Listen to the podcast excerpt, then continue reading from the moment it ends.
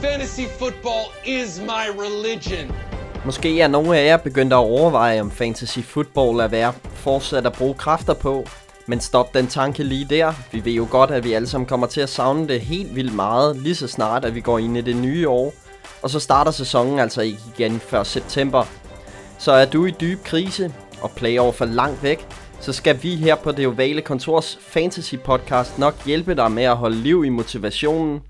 Fantasy football er det bedste i verden, så lad os lige give den gas her den sidste del af sæsonen. Til at gå fantasy amok har jeg to gæster.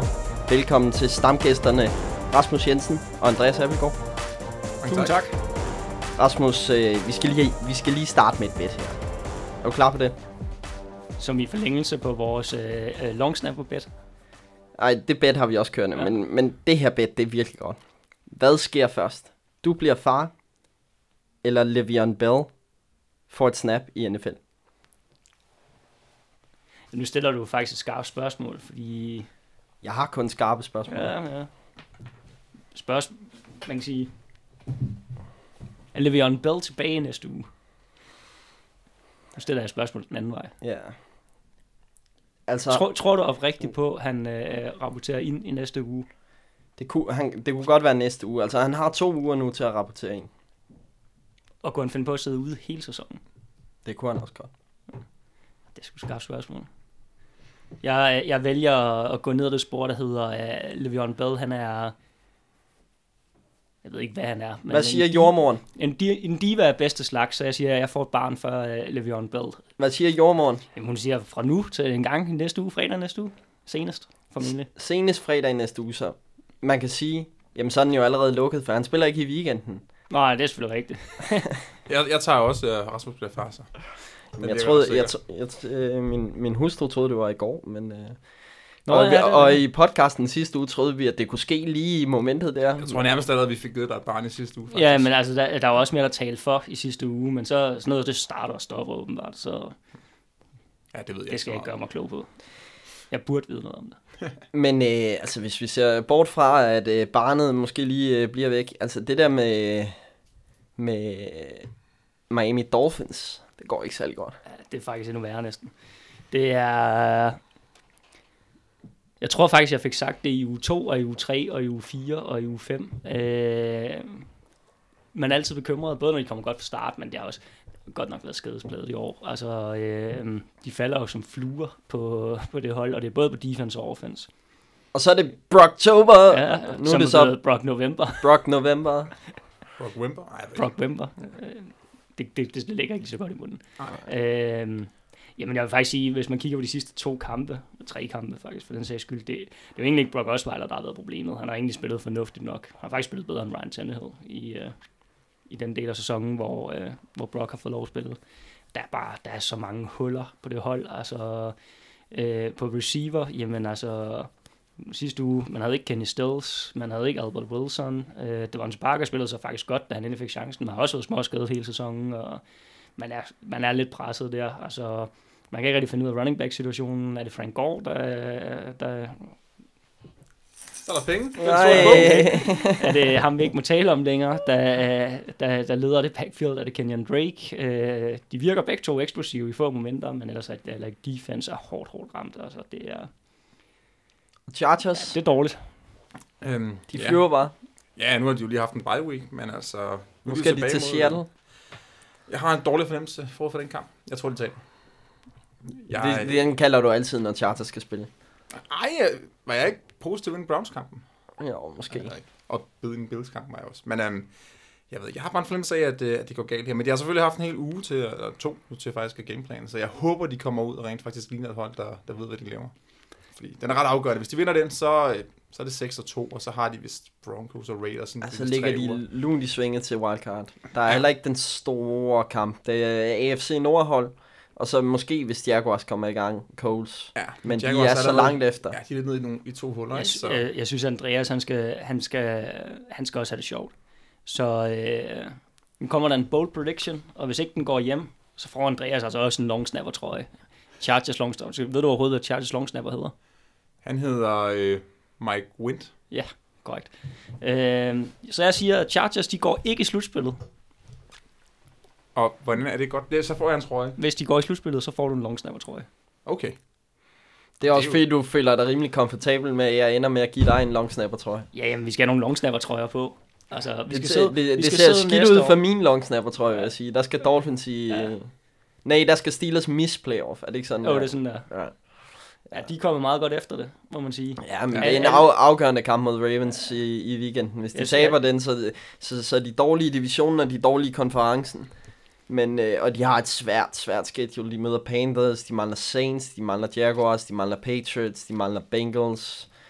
De har, Andreas, øh, de har et tough schedule. kan du huske, om det var i uge... De mangler var det- Chargers. Var det i uge 1, eller var Så- det i uge 2, at, at Frederik begyndte at snakke om, at den her kamp, den er altafgørende. Den her kamp, den er altafgørende. Jamen, sådan er Ja, det, når- været kampe uge er uge. Jamen sådan er det, når man starter dårligt, så bliver alle kampe pludselig altafgørende. Og øh, man havde den her øh, lige omkring øh, før Falcons-kampen, hvor de sagde, så møder de Falcons, så møder de Bengals, så møder de Browns efter bye week, og så møder de Ravens. Fire kampe. Hvis de kan gå 3-1 eller 4-0 i den, så begynder det at se godt ud. Nu er de 3-0. Så øh, umiddelbart ser det jo godt ud, men man vil jo ikke tabe til Ravens. Vi kæmper jo direkte med dem, og det kunne være fedt at få, få dem ned i sækken. Ja, men det er på udebane. Det er på udebane, hvor øh, Ravens øh, de plejer at være stærke hjemme. I øvrigt, nu hvor vi taler om alt det her med NFL, altså I skal huske at gå ind på Gul Klud, fordi øh, åh, jeg ramte den okay der med Ja. at udtale. Det tror jeg første gang, nærmest. I- Ind, ind og læse øh, nyheder der. Der er alt, hvad der rører sig. De var også meget aktive øh, omkring øh, trade deadline. Der kan I læse alt om, hvad der er sket. Desuden er der også Claus Elmings momentometer, og han kommer også med gode spiltips. Og så er der altså analyser, der ser frem med kampe og også øh, ligesom lukker af. Og så laver vi også øh, fantasy-nyheder derinde. Det er drengene fra Dynasty 2544. Mændene bag DM i Fantasy Football, som laver de. Og nu, nu vi taler om øh, Dynasty 2544, så er de gang i noget sammen med lynholdet.dk, der hedder DM i Daily Fantasy. Det er vejen til at tjene nogle nemme penge. Det kan du gøre ved at tilmelde dig ind på Dynasty 2544's Facebook-side, og husk lige at give et like også. Det koster 20 kroner at være med, og så skal du øh, samle det bedste hold uge for uge. Har man det bedste hold af alle, så vinder man hele puljen. Det er op mod 800 kroner, og man vinder også en øh, billet til DM. Det kan du læse mere om inde på Dynasty 2544's Facebook-side. Og så husk at lytte med på det ovale kontor. Det lyder som os, men det er det også næsten. Det er vores søsterpodcast, som øh, taler om NFL. De taler ikke om øh, så meget om fantasy, men mere om NFL generelt. Og øh, abonner på den podcast, så får du også vores podcast med i købet. Så øh, husk at følge med i, i de ting, og så må vi altså lige hoppe videre til nyheder. Fordi øh, den første nyhed har jeg faktisk ikke skrevet på. Det er en lang nyhedsliste, vi skal igennem. Der har jo lige været trade deadline. Men jeg har ikke skrevet den på øh, nyheder, fordi øh, jeg tænkte, vi alligevel lige skal tale om det. Browns, de er fuldstændig tyndet ud. Fyre head coach. Fyre offensiv koordinator Todd Haley. Hvad betyder det fantasy-wise for Cleveland Browns, Andreas? Og det er et stort spørgsmål, men det betyder i hvert fald, at organisationen er altså på et sted, hvor man ikke rigtig aner, hvad der kommer til at ske. Så jeg tænker, at det kan, det kan betyde, at de ender med at crash og burn, som Browns har gjort mange gange før, og så kan det lige pludselig være, at der måske ikke er så meget værdi at hente overhovedet. Men det kan også være, at det giver det der øh, spark, som man nogle gange ser, når hold får en... Øh, Jeg synes, det der er nogle gange start. meget sjovt, når der kommer sådan en interim head coach, så øh, bliver det altid sådan en rusjebanetur, eller bliver ofte en rusjebanetur i hvert fald. Lige så er der en eller anden kamp, så vinder de 45-0 og 60-0, og måske de overdriver, men, men store, store sejre lige pludselig øh, i en eller to kampe og sådan noget, og så er der en masse kampe, hvor det bare er øh, det samme, som det har været jo det hele sæsonen, og årsagen til, at folk blev fyret. Du taler af erfaring med Dan Campbell, Ja, ja, blandt andet. en god tight end coach. Ja. startede det ikke meget godt? Ja, men det plejer måske mere at give et boost lige i starten, Ja. ja. øh, øh, men, men jeg tror i virkeligheden kan man ramme det rigtige matchup, så der er stadig værdi i visse Browns-spillere.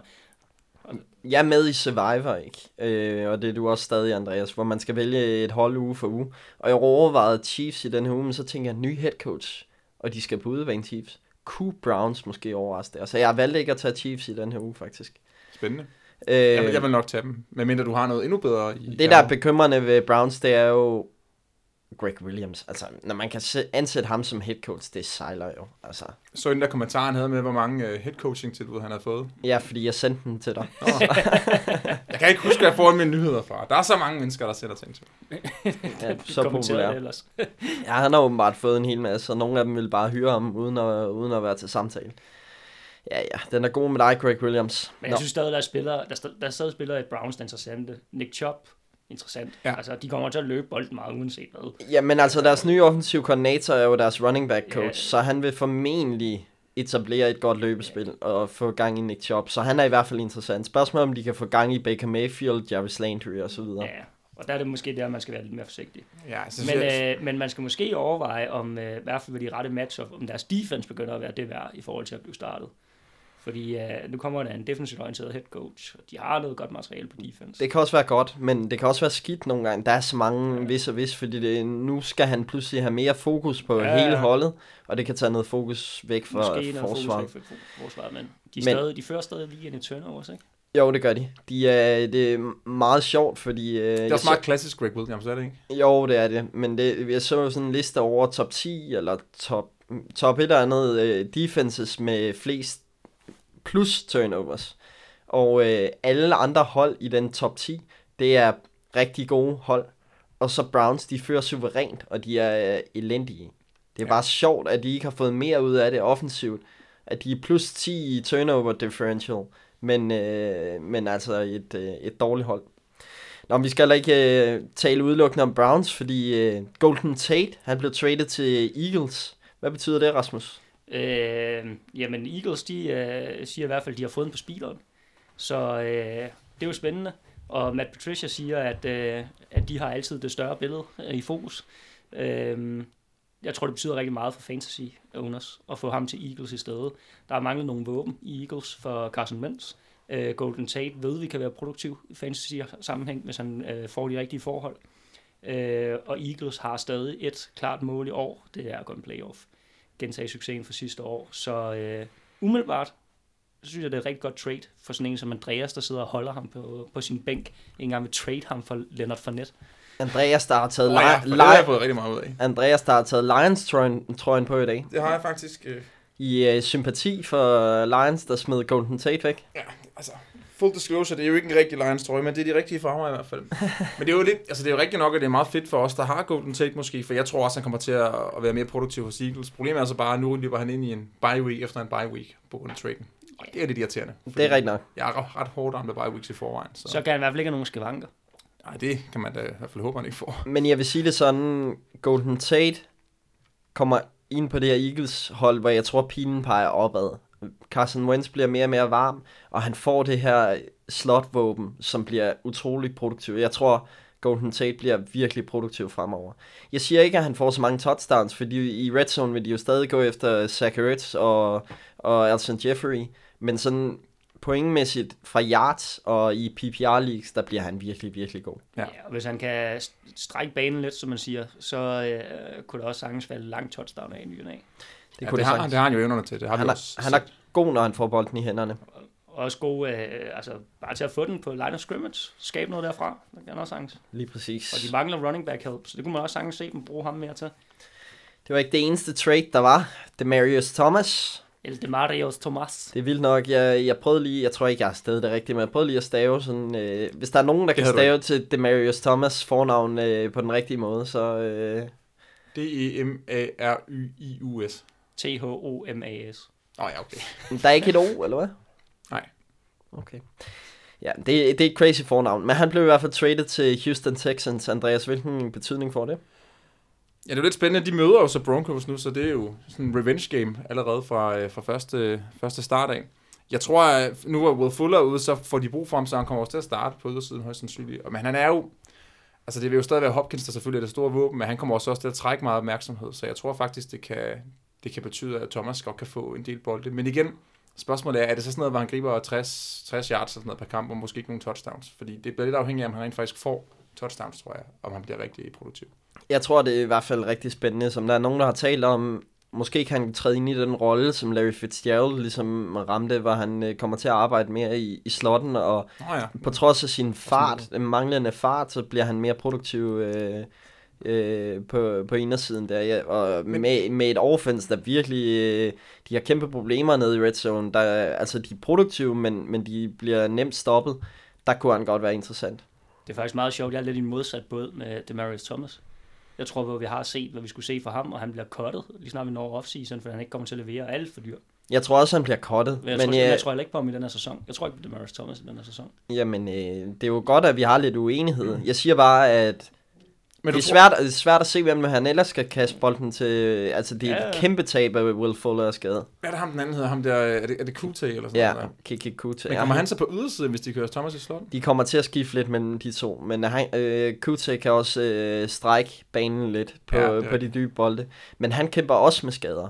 Så øh, mange gange kunne man godt forestille sig, at det kun er Demarius Thomas og DeAndre Hopkins. Og øh, vi ved, at Sean Watson, han kaster altid for over 300 yards. Og øh, Hopkins, Ej, ikke torsdags. måske ikke i torsdags, men der kaster han så fem touchdowns. Ja, det øh, du ikke havde sagt. øhm, så nogle, de yards skal jo fordeles nogen steder, og det er jo heller ikke, fordi de har en vanvittig tight end, så øh, umiddelbart tror jeg, det ser rigtig godt ud for Thomas, men øh, uenighed, Jamen, jeg mener, at pilen peger opad nu. Det er trods alt en bedre situation for ham, end det var i Broncos. Vil jeg vurdere. Ja, den kan jeg godt købe. okay. Men jeg synes, pilen peger lige ud. Der er mange, der sidder med Thomas på holdet, og de kan i hvert fald, vi kan konkludere, at han er mere værd nu, end hvad han var for en uge siden. Ja, det vil jeg mene. Ty Montgomery til Baltimore Ravens, har det nogen betydning, Andreas? Måske mest for Packers, tænker jeg.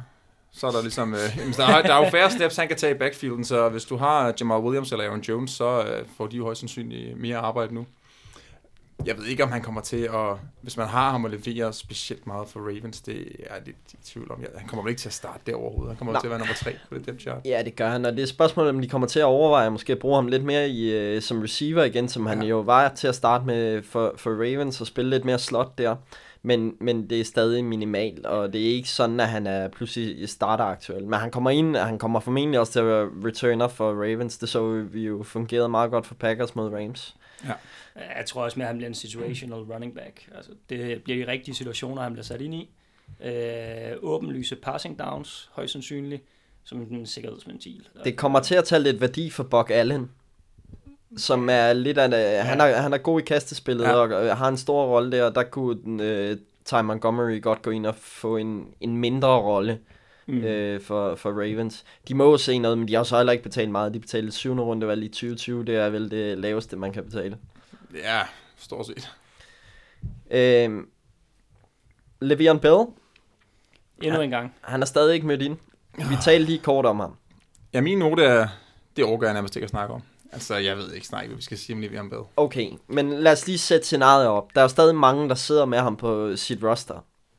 Hvad skal man gøre?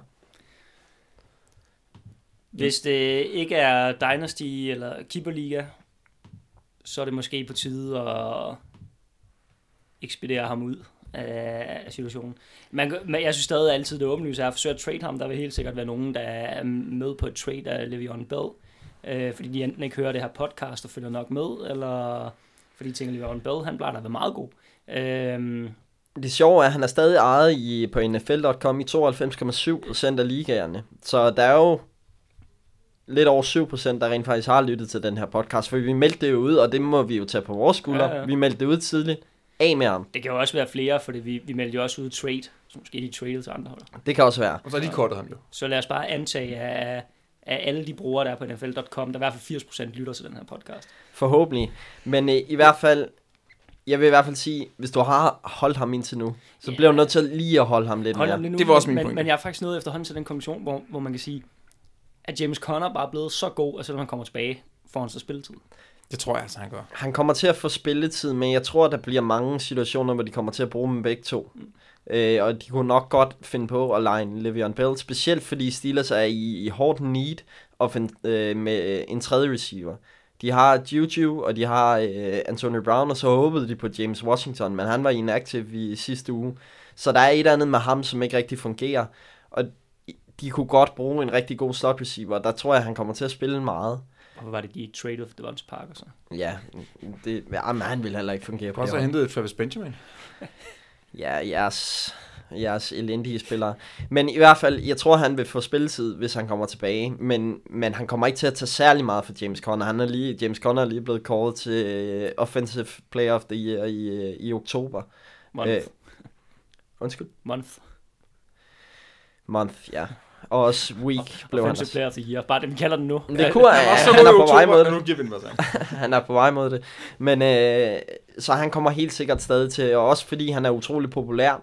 Øh, jeg læste, at øh, efter han havde fået at vide, at han blev Offensive Player of the Week, så gik han rundt til alle offensive linjemænd og takkede dem med hånden og sådan noget. Han er virkelig mm. populær i omklædningsrummet, så det er ikke sådan, at Le'Veon Bell kommer tilbage og bare tager alle carries. Jamen, det er det. det. Det tror jeg nemlig ikke på. Så det er mere, hvad hans værdi er. Men det er bare at smide ham ud nu, hvis altså, han endelig begynder at bare lave noget i det mindste. Så har man siddet og holdt ham, mens han lavede 0 point, og så kaster man ham ud, når han begynder at Det er lave for sent at point. kaste ham ud nu. I skulle have kastet ham ud for 8 uger siden. Jeg sad jo lige øh, talt lidt med Andreas, mens du var væk, men den er lige så sjov med dig, fordi Andreas troede, han havde en OK running back situation i vores øh, Dynasty Liga. Og jeg ved, du, du ved, at du ikke har en, en OK running back situation i, øh, på dit hold. Hvis nu Le'Veon Bell var blevet traded, så har jeg haft syv startende running backs. Ja, du, øh, Det er helt sindssygt. du, du taler højt om dit Dynasty-hold. Hvordan går det i Vincent Bentner? Jamen, øh, det er en spændende matchup, jeg går i møde. Det er min ærkerival, Anders øh, Mønsted. Det var øh, øh, The Salsa Dancers. Det, nu bliver det meget, øh, Meget internt lige internt pludselig. lige pludselig. Men det fede ved fantasy er, at øh, det, det tror jeg, der er mange af jer, der også kender. Man skaber lige pludselig en ærkerival. Der er altid en, enten fordi man er i division med vedkommende, eller har haft tætte matchups over årene. Der er en, man bare skal slå for alt i verden. Øh, sådan har jeg altid haft det med, med, med den kære Anders Mønsted. Lige i år, der snakker vi ikke så højt om, øh, om det der ærkerivalopgør. Nej, Øh, men du har da i det mindste fået en sejr. Jeg har hævet en sejrhus i... Med 0,1 og nede point. det, var, det var et tæt opgør. og. Det skal også lige siges, at vi jo draftede sådan helt traditionelt, så du draftede 10'er Ja, ja, ja, ja. alle runder. Nå, men jeg, jeg var faktisk lige nødt at gennemgå her den anden dag. Jeg har, øh, jeg har øh, tre spillere tilbage, som jeg rent faktisk draftede. Så du draftede også dårligt. Jeg draftede også dårligt, men, men ved I hvilke tre? Nej, Kan I gætte hvilke tre? nej, overhovedet ikke. Nej, det ville være mærkeligt, hvis vi kunne. Aaron Rodgers, af god grund, han var ikke smidt ud. Brandon Cooks, han er der også stadig. Og så Leonard Fournette, som stadig sidder på bænken. Fantastisk. Sådan skal det være. Leonard Fournette, han er også snart tilbage, melder de. Der var også et øh, par forsvarstrades, og øh, forsvar har jo også en, øh, en rolle i fantasy. Vi kan lige hurtigt løbe over det. Altså, har Clinton Dix ryger fra Packers til Redskins. Lad os bare tale om Redskins. Redskins defense er virkelig hot for tiden, og nu får de ligesom, man taler om, det var det sidste hul i rent faktisk. De har nok andre, men i hvert fald i secondary. Redskins defense, de er vel til at regne med. Ja, det vil jeg sige. Altså, de burde jo blive mere uh, solide af det her. Jeg har set den lidt forskelligt, hvad folk siger om har Clinton Dix, altså hvor god han er og sådan noget. Nogle mener, han er lidt overvurderet, og andre mener, han ikke er. Men uanset hvad, så må det jo helt klart være en forstærkning hos Redskins. Men Ja. selvfølgelig skal man Og også... de har gode Packers matchups. jo gerne af med ham trods alt, så noget er der jo også måske i det, andre siger. De har gode matchups, altså NFC East har generelt et forholdsvis øh, overkommeligt schedule, og også måden, som Redskins griber kampe an på. De kører jo, øh, den gamle old school med at løbe bolden meget, hvilket betyder, at defense bliver holdt for banen. Undskyld. Helt i orden. Ja, det beklager jeg. Men hvad, men hvad betyder det så for Packers, tænker man? Jamen, de har talt varmt, og det er noget, vi taler om, fordi vi skal tale lidt om forsvarsspillere i dag. Det har vi øh, lovet en af vores trofaste lyttere. Og øh, så lad os, lad os tale om øh, Packers defense senere. Men, øh, Men der, der når- burde være noget afløser klar. Når vi er ved Redskins defense, der er dog en ting, der kan bekymre mig lidt ved ikke at vælge Redskins defense til hver eneste matchup. Og det er øh, for, eller, undskyld, angrebets evne, Redskins angrebs evne til at blive på banen. Der, der kommer nogle matchups senere på sæsonen. Der er noget Jaguars, som selvfølgelig heller ikke øh, bliver på banen offensivt særlig meget. Der er noget Eagles, sådan lidt de møder. Øh, man kunne godt forestille sig, at der vil komme nogle kampe, hvor Redskins defense er så meget på banen, at, at der skal man nok ikke lige starte dem. Men de vil gerne løbe bolden med Adrian Peterson og korte kast og sådan noget. Det er de vil- virkelig... Men de vil øh, møde hold, der også stopper løbet. Ja, måske. Men øh, så er det jo Alex Smith, der, der ligesom skal tage over. Ja. Der var også andre forsvarstrades. Øh, Dante Fowler røg til Rams. Det taler vi også om lige om lidt, så lad os ikke gå for meget i dybden med det. De rige blev rigere. Det kan man sige. Men øh, AJ Green er skadet. Han kæmper lidt med en øh, fodskade. Og øh, de har godt nok bye i, i den her uge. Så der er lidt, men han skal til ekstra check, som måske worst case scenario, så kunne han være ude i noget tid. Altså øh, Jeg læste, det var en tog. en togskade. Endnu og, en gang. hvem, der var en anden, der blev ramt af en tåskade, og han er ude i øh, fire uger. Så altså, det kan godt være øh, sådan en turf toe øh, injury. Det kan godt være noget, der øh, hænger ved. Adrian Green misser dog sjældent kampe. Mm. Men det vil i hvert fald øge værdien for sådan en som Tyler Boyd. Helt bestemt. Nu øh, en anden øh, mand, du bandede og svoglede langt væk tidligere øh, på året. Hvad med sådan en som John Ross? Ej, men ham, han skal, øh, lige før vi skal have ham i den sorte bog. Men altså, hvis nu AJ Green er ude pludselig. Jamen, John Ross kæmper jo med sine egne skader, og han er bare ikke en god receiver. Han er overvurderet. Han er den nye Tavon Austin. Uha. Han er den nye Travis Benjamin. Tavon Austin, Den han skal også i Travis den Benjamin. sorte bog. Jeg ved ikke, Benjamin har jo, okay, ikke lige den her sæson, men ellers har han jo normalt altså lige et par kampe. Skal du have en trøje med Travis Benjamin, eller Men hvad? altså, det, det vil jeg da gerne. Så har jeg både Du vil, gerne have ham traded, du vil gerne have ham traded væk også. Jamen, det, vi snakker om, hvad jeg kunne forestille mig skete. Jeg siger ikke, Der var, øh, nødvendigvis ja, vil, vil. mine kilder i NFL siger, at Chargers ringede til alle 31 hold, og der var ikke nogen, der ville give noget for ham. De kunne heller ikke, øh, der var heller ikke nogen i den kanadiske liga, der ville have ham, så det var, øh, det var op ad bak. Det ville ellers være mærkeligt, hvis Chargers fik et draft pick i den kanadiske liga Det var for fantastisk. Travis Benjamin væk. Øh, Buffalo Bills, det sejler i, øh, i Buffalo. Derek Anderson har nu en concussion. Han spiller ikke i weekenden. Det betyder, at starteren er Nathan Peterman. Uh! Starter man Nathan Peterman i den kommende weekend? Ja, altså, man, Mod Bears forsvar. Det bedste forsvar i ligaen. Et af dem. Øh, nej. Det er ret Ja, nu siger du det bedste, fordi det Bears defense har faktisk ikke været solidt de sidste par uger. Jeg har jo noget med Khalil Mack at gøre, som øh, har kæmpet med skader og sådan noget. Men de er jo stadig solide. Og over for Nathan Peterman. Jamen, altså, hvem starter man Nathan Peterman mod, hvis vi nu antog det ikke lige var Bears? Jeg smider 50 kroner i grisen, hvis Nathan Peterman får over 5 fantasy point i weekenden. Den, den tager jeg gerne, for det er Brock Osweiler øh, præsterede øh, i total offense næsten 600 yards mod Bears defense. 600 yards? Det Altså, var ikke ikke meget yards, fra, det var, nej, nej, nej total, angrebet, offense, ja, total okay. offense, altså øh, 100, 150 rushing yards og 300 Men, men, passing men, yards. men hvis han kaster 5 interceptions, så er det jo lige meget. Men det gjorde han heller ikke Det kan han gøre i første halvleg. Men det gør Nathan Peterman. ja, mod Chargers. Jeg, start, øh, jeg siger bare, over 5, så ligger jeg en 50. Ja, jeg siger bare, at jeg tager den. Så du tager så, penge, eller så, hvad? fra- så du ligger en 50, hvis han får over 5. Eller under 5. Under 5. Aftalen. Er der noget, I to ikke kan lave til et vedmål? Nej, stort set ikke. Vi, øh, måske kan vi lave et øh, nyt vedmål her. Nej, det er nok mere dig. Du sidder med din øh, Ryan Fitzpatrick, tror jeg. Han starter i weekenden. For, Jeg troede, jeg havde en Lions trøje på. Ja, jeg, har skift, jeg har skiftet her under podcastet. Du er i hvert fald øh, stor fan af Ryan Fitzpatrick. Han starter i øh, weekenden for Tampa Bay Buccaneers. Mm, jeg siger bare, altså, der er jo mange hold på bye. Jeg tror, at u 9 og u 11, uh, øh, u 9, som vi går ind i nu, er de to værste, så at man kunne sagtens sidde måske og have en quarterback, der er på bye, og så tænker jeg, hvis han er ledet derude, fordi det kunne han godt, det er han nok i mange ligaer, tænker jeg, fordi folk har kastet ham ud, så øh, kunne man godt streame Ryan Fitzpatrick den her uge.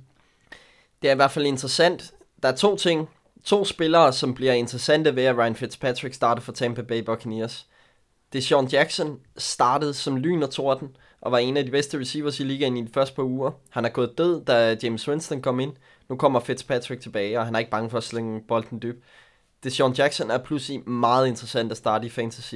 Den anden, som i forvejen er mm, ret interessant, O.J. Howard. Men O.J. Howard var enormt produktiv med øh, Ryan Fitzpatrick. Øh, James Winston foretrækker lidt mere Cameron Braid, tight enden, og har en bedre kemi med ham. O.J. Howards værdi øh, bliver markant forbedret af Ryan Fitzpatrick som, som starter. Så øh, det er værd at skrive ned. Det var nyheder. Vi skal også tale lidt om uh, waiver pickups. Vi er jo sent på ugen, når I uh, lytter til den her podcast, så det bliver jo ikke så meget om, om den her uge, men det bliver mere generelt set. Og jeg ved, at I hver især har skrevet tre ned, og lad os bare starte med Andreas. Ja, min første var faktisk Ryan Fitzpatrick, så jeg har allerede taget forskud på glæderne. Han har kun ejet i 30,4% af ligaerne, og altså så lang tid han er starter, og det er den gode Ryan Fitzpatrick, vi får, så vil jeg bestemt sige, at han er, han er en god mulighed at gå ud og hente ind. Især hvis du har quarterback-problemer. Men det er selvfølgelig, det er jo box, så det er lidt svært at forudse, hvad der kommer til at ske der. Men øh, jeg synes, han er et godt bud. Vil du uh, hente Ryan Fitzpatrick ind? Rasmus? Det kommer an på, hvem jeg havde forvejen. Men øh, jeg sidder, øh, nu var ved Dynasty tidligere, hvis han var ledig, så, så ja. Fordi øh, alt er et bedre alternativ til det, jeg har der. så, men jeg tror faktisk også, jeg tror på, at Ryan, Ryan Fitzpatrick, han har nok en, en rigtig god kamp igen nu, måske to.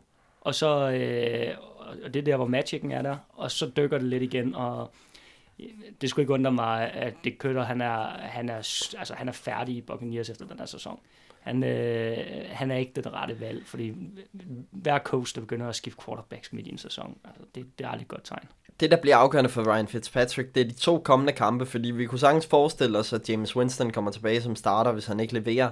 Og de to kommende kampe, der møder en Carolina Panthers defense, som er ret skarp på udebane, og øh, så møder han øh, Redskins, som vi lige har talt op, deres defense. Ja. Hvis han kommer over dem, så møder han Giants, og han møder 49ers. Det er to virkelig, virkelig gode matchups, hvor man rent faktisk skal starte ham i stort set alle ligaer, ja. hvis han ellers holder niveau.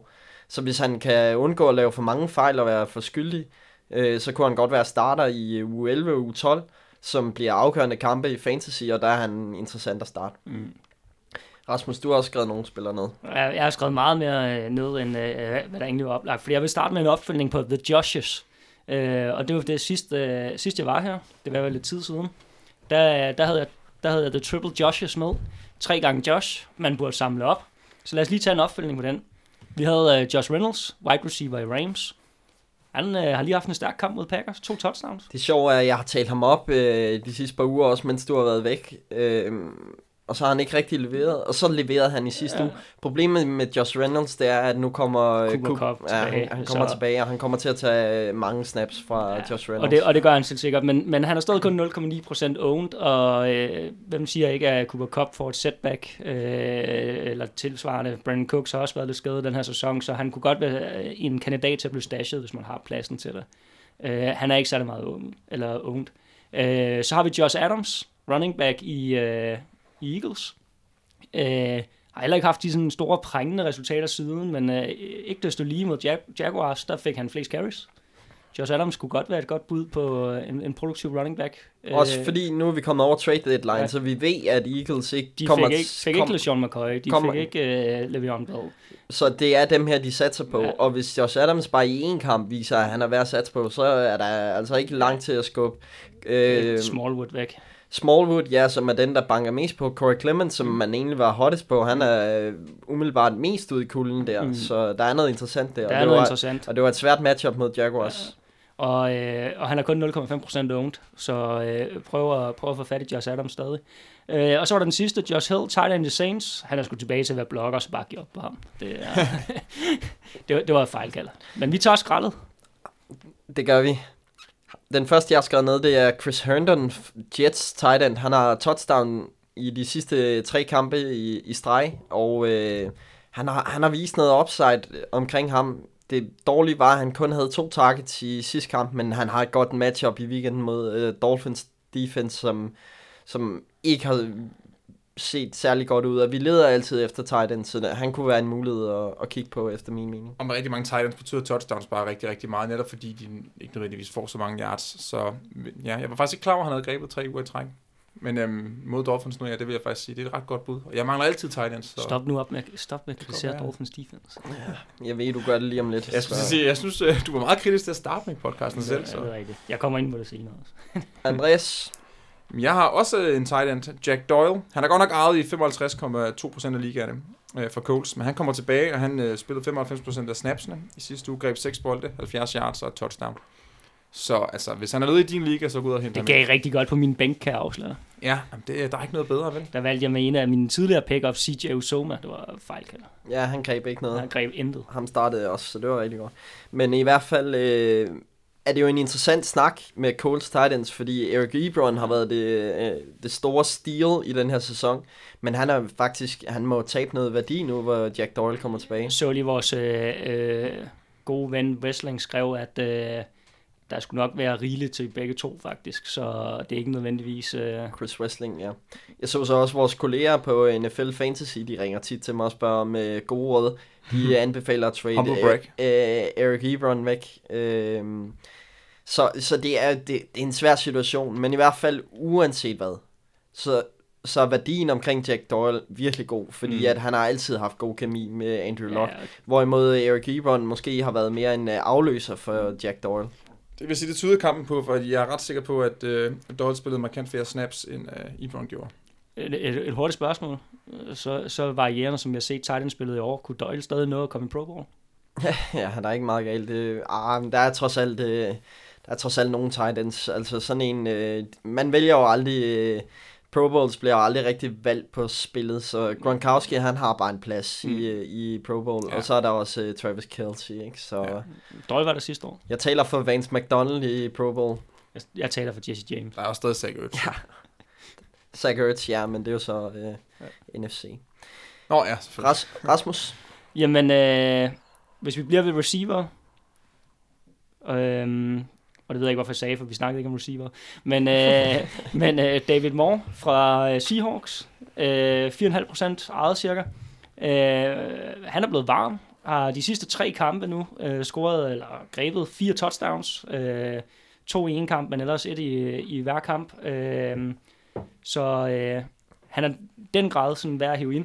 Det, der er rigtig sjovt, hvis man sådan kigger statsmæssigt på, på øh, hvis du kigger selv med Doug Baldwin og så videre, han er klart den, der får flest targets i Seahawks. Han har en rigtig god kemi med, øh, med Russell, og i hvert fald fået en god kemi med Russell, så han, han er det værd at få hentet ind, når han er så lidt ejet. Og de catches, han laver, de er virkelig gode. Det viser, at han er en, øh, en rigtig god receiver, så han er specielt interessant, og det tager jo desværre noget fra Doug Baldwin, som ikke har leveret, har været en kæmpe skuffelse i den her ja. sæson, ud over sin skade. Øh, det rammer nogle af vores fantasy-hold. Men altså nu, hvor vi lige er ved Seahawks receivers, kan vi ikke lige få skrevet Brandon Marshall ind i den sorte bog? Han er vel ingen Seahawks receiver længere. Det er han nemlig ikke. Han blev kortet. Vi, Brandon Marshall, det er slut med ham i, i fantasy football. Han skal ind i den sorte bog. Er vi enige? Fuldstændig. Så øh, det er sidste gang, vi nævner navnet Rasmus har lavet kan jeg afsløre. Så lad os håbe, vi ikke skal tale om uh, linebackeren uh, for Denver Broncos. Ej, undskyld, det var, det er... Øh, jeg ved ikke, det er... Der står Brandon. Ja, det gør der, det gør der nok. Hvis du, hvis du siger det, så står der det. Jeg skrev det med venstre hånd på hovedet, altså. Ja. Men øh, lad os håbe, vi ikke taler om uh, linebackers for Denver Broncos. I hvert fald, hvis I forstår sådan en joke. Nå, ja, okay. Vil det også gælde, eller hvad? Hvis man det er, er det, samme, det samme navn, jo. Men så er det bare det skidt, at alle er kun skrevet med et navn nedad her. Ja, ja. Det. Nå, nok om det. Lad os uh, blive ved receivers, og den her gang, der, der bliver vi rent faktisk ved receivers. Jeg har nævnt ham så mange gange, og vi har nævnt ham så mange gange i podcasten, men han har stadig kun ejet i 0,9% af ligaerne. Marquez Waldes Scantling fra øh, Green Bay Packers. Han må være ledig i din liga. Hør her. Man kunne argumentere for, at man ikke skulle hente ham tidligere, på grund af, at Randall Cobb var skadet, og Geronimo Allison var skadet. Det betyder, man kunne frygte, at når de kom tilbage, så ville det tage noget fra uh, Waldes Scantling. Han leverede også i weekenden selvom at begge var tilbage, og det betyder bare, at han har noget holdbar værdi, og jeg, jeg har hele tiden sagt, at han kommer til at skubbe Randall Cobb ud. Jeg troede også, at Randall Cobb ville blive traded og alt det der.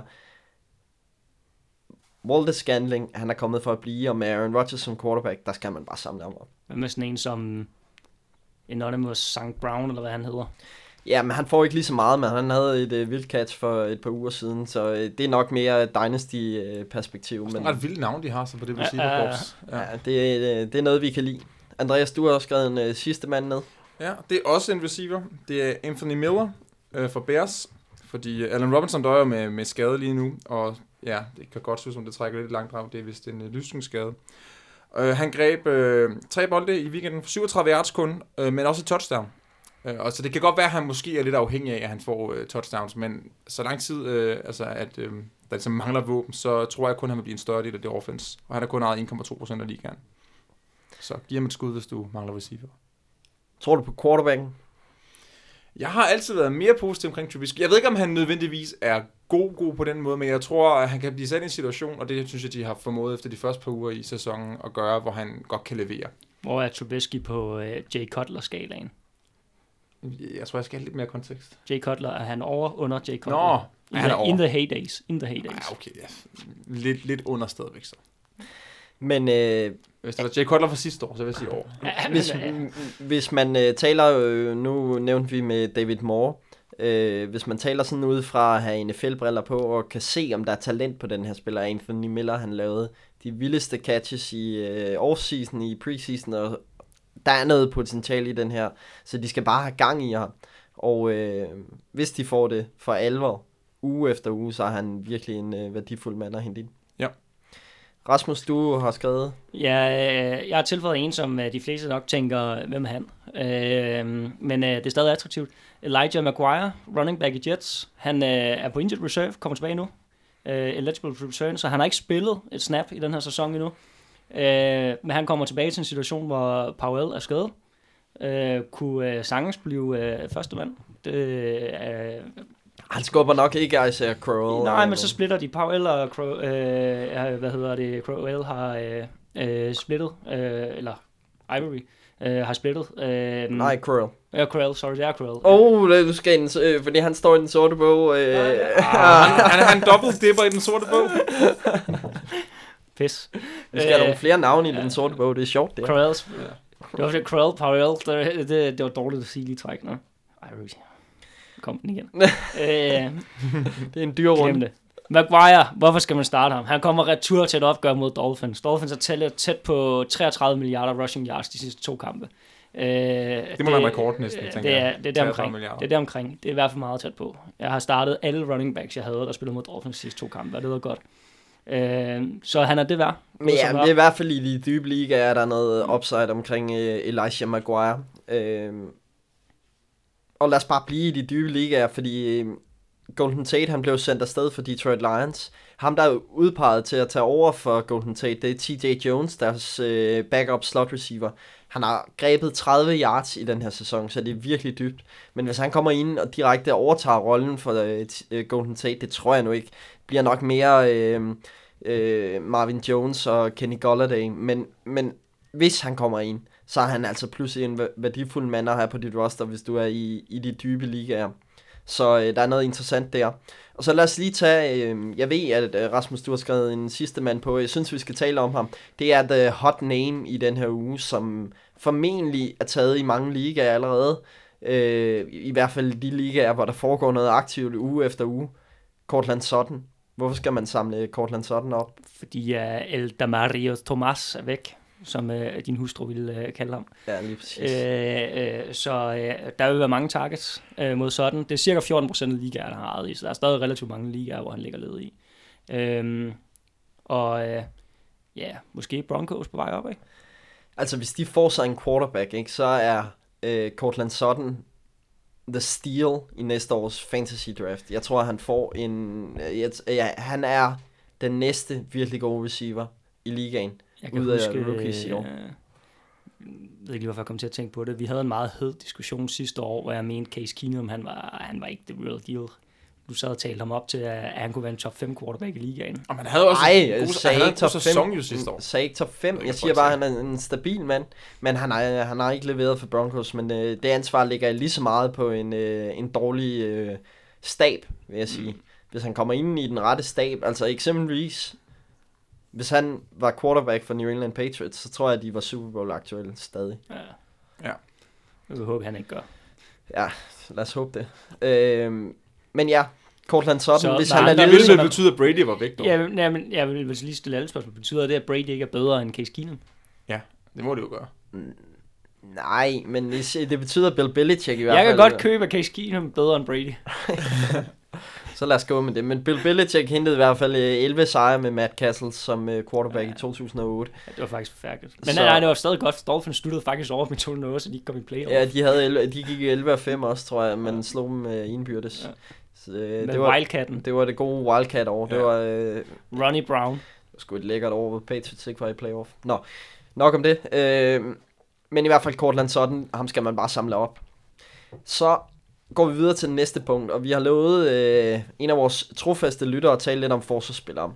Og øh, det er jo ikke... Øh, jeg vil ikke sige, at vi er på udebane, for vi spiller jo også Dynasty, men det er jo lidt sværere at være ekspert på området.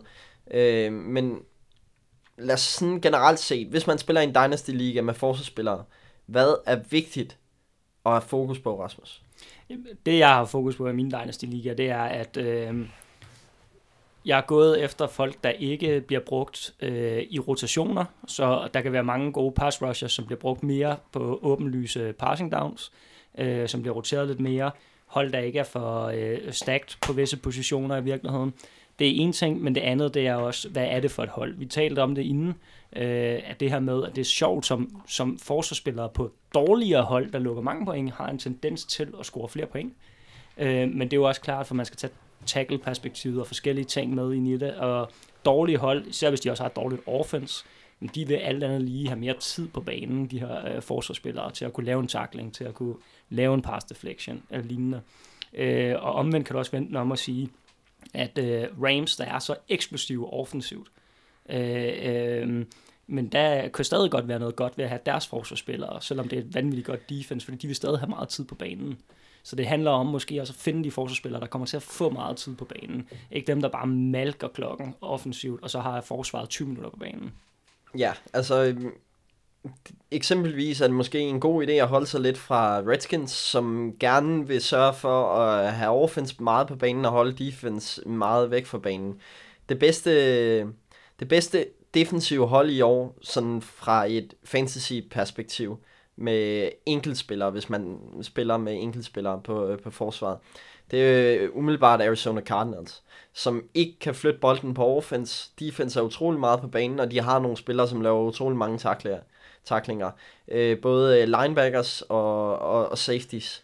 Øh, så, så det fungerer jo i hvert fald. Andreas, du har skrevet nogen ned, som har fungeret rigtig godt i år. Jamen, en af dem er faktisk også for Cardinals, det er Chandler Jones. Uh, nu fandt jeg det så ESPN's tal, det her.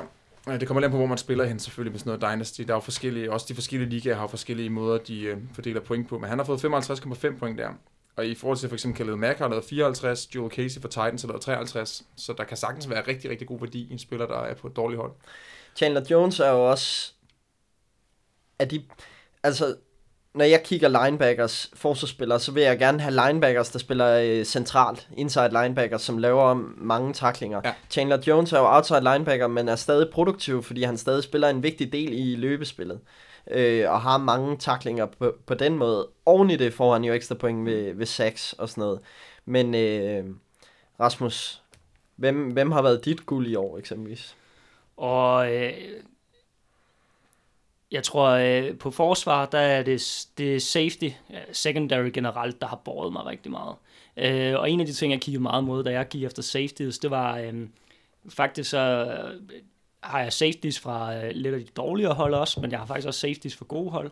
Øh, men jeg gik egentlig lidt efter at prøve at finde nogle safeties, hvor holdene kører et øh, defensivt scheme, hvor de går meget med safety blitzen. Øh, for det, hvis du kører en safety blitz, og øh, eksempelvis har jeg Devin James for Chargers, nu har vi en Chargers-mand i studiet, øh, og Devin James har været rigtig, rigtig solid i år, jamen han bliver brugt ofte i en safety blitz, og når du kommer ind i en safety blitz, jamen, så er der en større tendens til, at du kan enten få sækket, det giver som regel gode point i de fleste ligaer, øh, men de får også højst sandsynligt en tackling, hvis det bliver et løb, for så er de i position til det, og der er større tendens for at tackle for loss. Og det giver rigtig gode point, og de får mange tacklinger, når de spiller safety øh, blitzen. Øh, så det har helt klart været mit guld i år. Jeg tror, at de, øh, hvis man sådan ser historisk på det, så øh, bare inden for de senere år, de mest optimale forsvarsspillere, øh, det gode år, Richard Jones havde, var, han havde 150 taklinger eller sådan noget, hvor han også spiller en vigtig del i at lægge pres på quarterbacken, og han er lidt all over the place. Jeg tænker, at den mest optimale må næsten være uh, Troy Polamalu, da han var hot. Mm. For det han lavede både sacks, og han lavede interceptions, og han var all ja, over the place. Og det er sådan nogle spillere, man skal have. Det er sådan nogle ja. spillere, du skal have. Og en af de ting, det, det, det er sjovt, du bringer Richard Jones op. Nu kan jeg virkelig også godt lide manden. Men, øh, men en af de øh, fundamentale forskelle fra øh, de for, foregående år og så i år, det er, at Richard Jones er blevet skolet om til free safety. Han spiller ikke strong safety længere.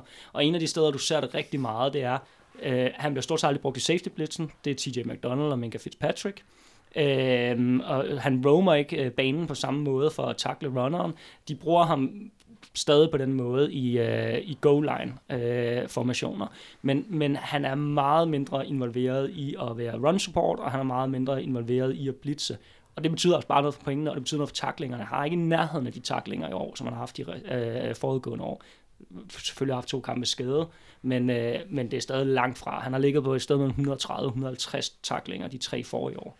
Og det betyder meget at have øh, spiller mm, i, med her, det bedste eksempel er måske safeties, fordi der er en safety, der spiller dybt, og der er en safety, der spiller i boksen. Og der skal man altid gå efter safeties, der spiller i boksen, fordi at hvis, hvis safetyen spiller dybt, så skal han fandme have mange interceptions for at nå op på det point, ja, ja, ja. Øh, som... som han, han, han får ikke sækket, øh, og får tackling og så videre. Altså, et godt eksempel er, at jeg kunne forestille mig, at Thomas har været en elendig safety at have på øh, visse tidspunkter i, i i fantasy-sammenhæng. Ikke fordi Earl Thomas har været rigtig god og været en ballhawk, men du skal godt nok også intercepte meget, som du siger, for at, at kompensere for det. Et- En god strong safety, der kommer op i boksen, kan også få en fumble. Eller recover en fumble. Står måske i bedste position til at recover en fumble, faktisk.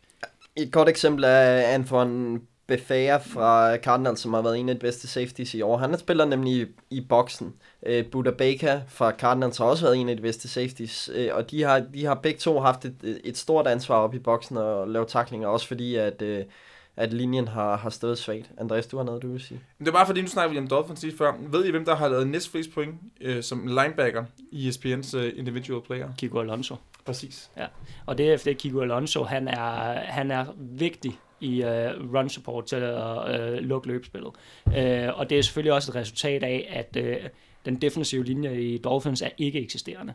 Uh, det skal jeg nok rate Så alt pisser bare igennem. Ja, øh, altså, jamen, du kan se det på sidste på kampe, altså tæt på 33 milliarder rushing yards har de tilladt. Det er meget. Øhm, Kiko Alonso, øh, han er ham, der samler op, øh, medmindre det bliver et stort spil, øh, og mange gange så laver han tackling, øh, hvilket er endnu mere forfærdeligt, 15-20 yard ned ad banen. Ja. Øhm, Kiko Alonso er ikke, dog, øh, er, er, er ikke særlig god i pass coverage. Øh, han har et par interceptions i år dog, men det er nok bedre scheming, end det er noget andet.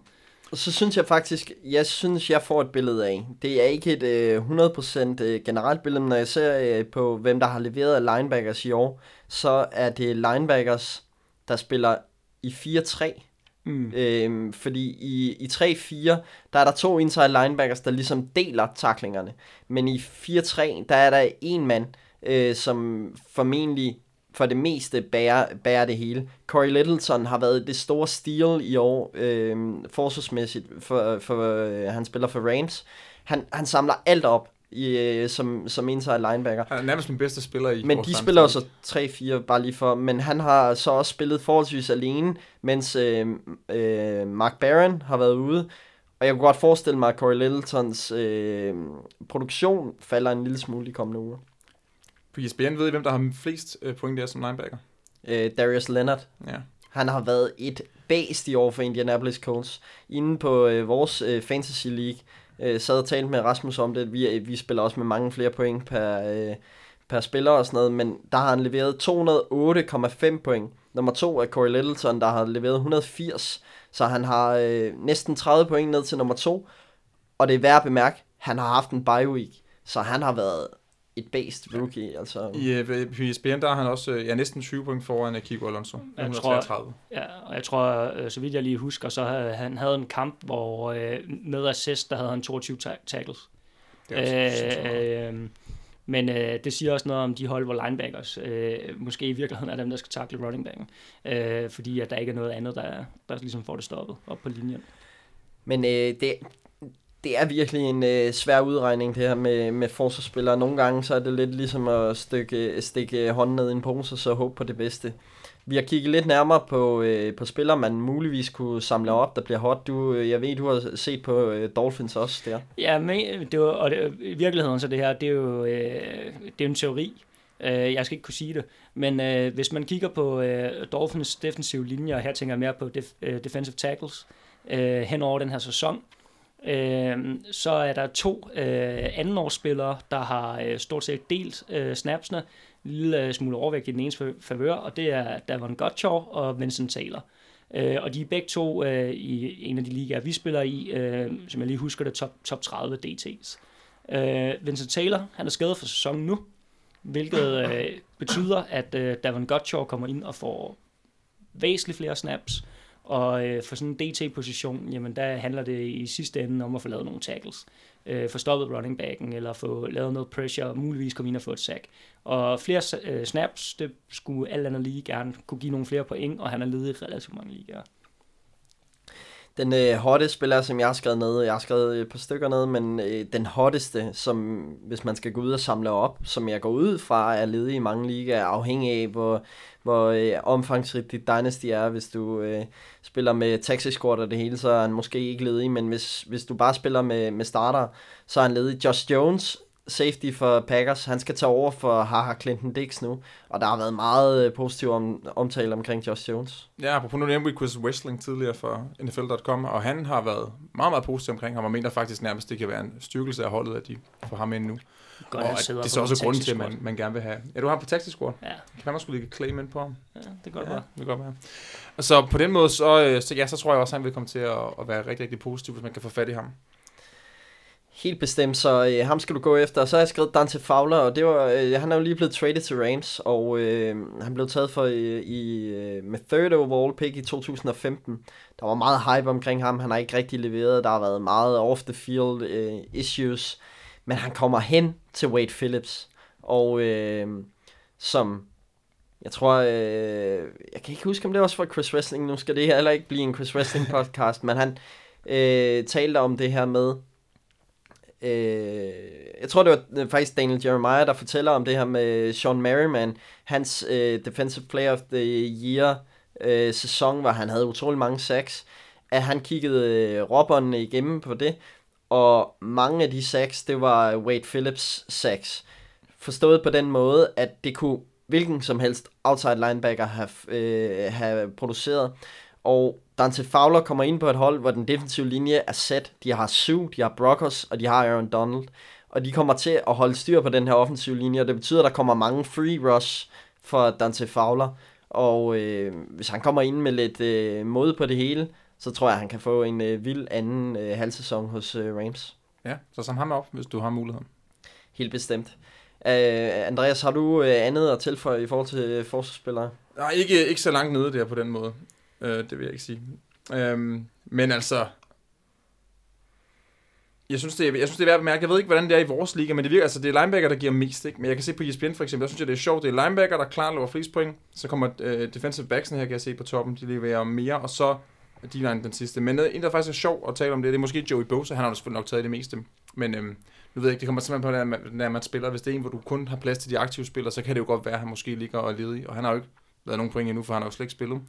Men hvis man antager, at han er den samme spiller, som han har været de andre sæsoner, så må han jo være rigtig, rigtig værdifuld, når han kommer tilbage fra Chargers. Relativt snart i hvert fald. Så er der også en anden... er draft bust. Ah, Kommer Så- Nick. så er der også en anden ting, øh, vi talte om, Rasmus, øh, inden, inden podcasten her. Cornerbacks. Man skal gå, man skal ikke, man skal ikke tænke øh, Xavier Rhodes og øh, de der shutdown corners. Man skal faktisk tænke den næstbedste corner. Ja, øh, der er sådan en tydelig tendens, øh, hvis du kigger mod de hold, der har en rigtig god corner. Det kunne være Broncos, der har Chris Harris. Det kunne være Xavier Rhodes i øh, øh, Vikings. Det kunne være Patrick Peterson i Cardinals. De laver ikke øh, udpræget mange point, og det er jo klart, fordi der bliver ikke kastet lige så meget mod dem. Øh, de ender med bare at lukke ned, og så, øh, og så går de fri. Så på mange af de hold kan der være en vis logik i at gå efter deres nummer to quarterback, eller sorry, cornerback.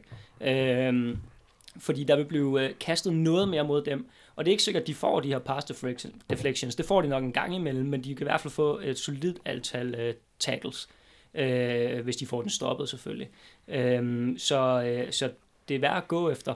Øh, langt de fleste kører med, at hvis en cornerback fucker helt op, så får man jo ikke minuspoint og sådan noget. Så, så gå nu bare efter, selvom det giver touchdown eller to per gang, øh, eller per kamp, øh, kan de bare få en eller to pass deflections og per tackle, tackles, så, jamen, så man golden.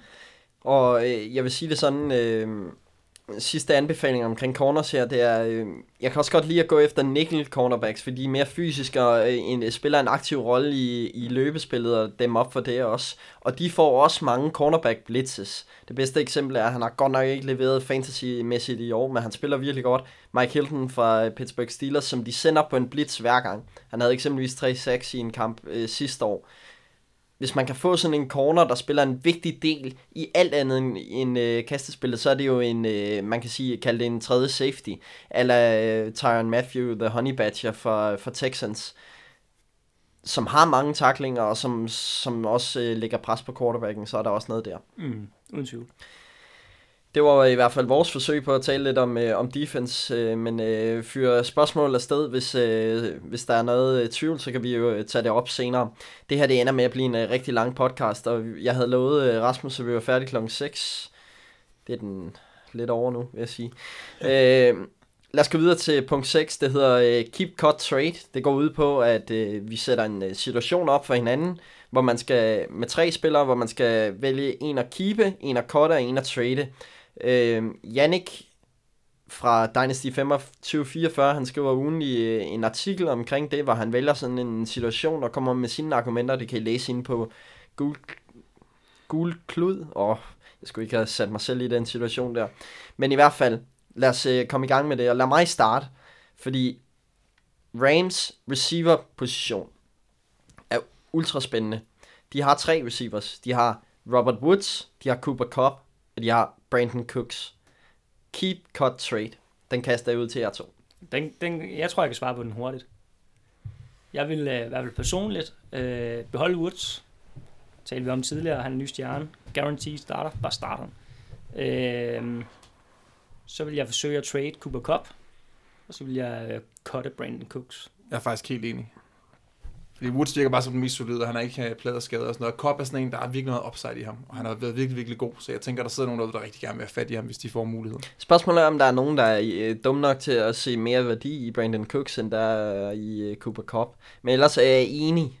Men det er bare et spørgsmål, om du kan få mere ud af Brandon Cooks, end du kan få... Øh... Altså en trade, mener du? Ja. Ja, måske. Man kunne forsøge Van Beek, og så cut den, der ikke øh, giver lige så meget. Ja, ja men jeg, der er også... Jeg er tæt på. Tæt på. Nu har han været skadet de seneste uger. Jeg er tæt på at bytte Robert Woods med Cooper Cup, men det er svært at sige. Men jeg tror bare, hvis han holder sig for skader, han har haft concussion og sådan noget. Ja. Hvis han holder sig for skader resten af sæsonen, så tror jeg, han bliver mindst lige så produktiv som Robert Woods. Jamen, det er jeg egentlig enig i, men det er netop det, der er spørgsmålet. Andreas? Jamen, øh, jeg har, øh, det, det, det er som er quarterbacks det her. Ryan Fitzpatrick, Andy Dalton, Mitchell Trubisky. Sidder du der i din øh, Ryan Fitzpatrick trøje? Det gør jeg. Øhm, ah, jeg skal lige tænke. Jeg tror, jeg vil... Øh, jeg tror, jeg vil øh, beholde øh, Trubisky, og så vil jeg forsøge at trade Fitzpatrick, især lige nu. Øh, og så vil jeg cut Andy Dalton. Jeg vil til enhver tid cut Andy Dalton. The Red Rifle. Der er jeg uenig. Jeg vil, jeg vil, jeg vil holde Andy Dalton. Jeg, vil, jeg er enig i prøve at få noget værdi ud af Ryan Fitzpatrick nu, selvom der nok ikke er så mange, der vil byde på. Der kan måske være nogen, der har lyttet til Andreas og øh, tænker, at der er virkelig meget værdi i ham. Og så vil jeg cut Mitch Trubisky. Du er virkelig ikke den store Trubisky-fan. Nej, det er jeg kan du ikke. lide. Nej. Mitch Jeg, jeg har kaldt den hele året. Jeg tror ikke på ham. Okay. Rasmus? Jamen, øh, hvis vi bliver ved quarterbacks, men tager til backup land, hvad så med øh, CJ Beathard, Nathan Peterman eller Brock Osweiler? Åh, nu, nu, nu graver vi ned i skraldet. Okay, jeg, jeg keeper Befford, jeg trader Osweiler, og jeg cutter Peterman. Jeg keeper Osweiler, jeg trader Beffert, og jeg cutter Peterman. Jeg tror på, at Osweiler kommer til at levere mere resten af sæsonen, end Beffert gør. Okay. Men spørgsmålet hvem får man til at trade CT Beffert? Ja, den er nok også Og svær. alternativt spørgsmål, hvor længe bliver Brock Osweiler ved med at spille? Ja, det er jo så også det. Hvad hvis han ikke øh, spiller til sidst? Så, så sidder du med ham. Og spørgsmålet om Ryan Tannehill nogensinde kommer tilbage. Ja, det er altid et godt spørgsmål. Der er mange, der ikke håber det. Okay, nu, nu går vi lidt op i værdi, ikke? Fordi nu, øh, nu, nu var vi nede og grave i skrald. Nu, øh, nu, tager vi, nu tager vi guldet. Adam Thielen, Antonio Brown eller Julio Jones? Jeg, jeg keeper Phelan. Jeg trader Julio Jones. Du cutter simpelthen Nej, Antonio nej, Brown. jeg trader Brown, og jeg cutter Jones. Ah, den er fandme svær, den her. Øh, Phelan er bare så stabil, så jeg vil have, jeg vil have ham. Jeg vil, jeg vil i hvert fald cut uh, Jones. Men uh, der hvor jeg virkelig er vildrede der. Jeg hader filmen. Jeg Ja. hader ham så meget. Ja, jeg, Hvorfor det? Så lang tid jeg For vinder. der sidder så mange rundt omkring i det her fantastiske land, og i hele verden for sags skyld, inklusive mig selv, der har draftet Dix højere. Så også en lige her. Ja, og det er, og øh, jeg ved ikke, om det er sådan noget øh, racisme for Kirk Cousin, der kun vil kaste den til filen. Det virker lidt sådan på en eller anden måde, at det, der er gået sport i, hvor meget han kan få til filen. Øh, men du kan jo ikke argumentere mod, at ligaens mest, wide, eller mest produktive wide receiver skal du selvfølgelig holde fast i. Jeg vil sige det sådan. Jeg trader Thielen. Helt ærligt. Han kan ikke blive ved. Nej, men det er også det, man sidder og tænker et eller andet sted. Nu har han bliver haft de her otte kampe i streg. Så går han efter ni. Jamen, det, Det kan godt ske, 10. så får han 9 og 10, whatever. Antonio Brown skal... Steelers er altid gode i december. Jeg er sikker på, at han nok skal være der. Så er der jo det, men lige nu er det sådan 50-50. Det, man kan lægge ind i det her også, det er jo, øh, som vil øge Julio Jones værdi, det er jo, Falcons vil formentlig have noget at spille for indtil sidste kamp. Playoff-mæssigt. Øh, hvorimod Thielen og Brown nu, jeg tror både Steelers og Vikings også kommer til at have noget at spille for indtil sidste kamp. Men der er jo en risiko for, at de her to hold har playoff-billetten sikret, når du Men skal hvad hvis spille Phelan mesterskab stadig igen. har, øh, har sin, øh, sin streak kørende? Skal han så ikke lige ind og se, om han kan lave? Nej, for de dræber jo ikke streaken ved, at de ikke bruger ham, kan man sige. Så skal han slet ikke være aktiv, eller hvad? Ja, lige præcis. Ja, okay. Ja, det er selvfølgelig rigtigt. Okay, men jeg vil, jeg vil holde Brown og trade Thielen. Jeg tror, at man kan få en del for Thielen. Ja. Nå, men det var bare min. Andreas, lad os komme videre. Ja, vi hopper til running backs. Melvin Gordon, Alvin Kamara og Kareem Hunt. Åh, oh, den er svær. Det var også meningen. Øhm, jeg vil... Øhm, Jeg keeper alle tre. Ja, det vil jeg også sige. Altså, du, Ja, ja, jo, hvis ja. du har dem og, og trader dem væk, eller cutter dem. Jeg vil... Øh, jeg, jeg tror mest på Melvin Gordon. Jeg holder Melvin Gordon. Så vil jeg forsøge at, øh, at trade Kareem Hunt. Øhm, og det, altså, øh, man vil jo igen ikke gøre noget af de situationer, men mit argument for øh, øh, øh, at tage Kamara væk er, at øh, Ingram er tilbage, men det ødelægger jo ikke hans produktion, men Ingram er tilbage. Der, der, ryger, der ryger et par point. Jeg vil sige det sådan, jeg tror... Jeg er også hot på Melvin Gordon. Jeg ved ikke, øh, om det er mit øh, halve skabs Chargers hjerte, der taler der.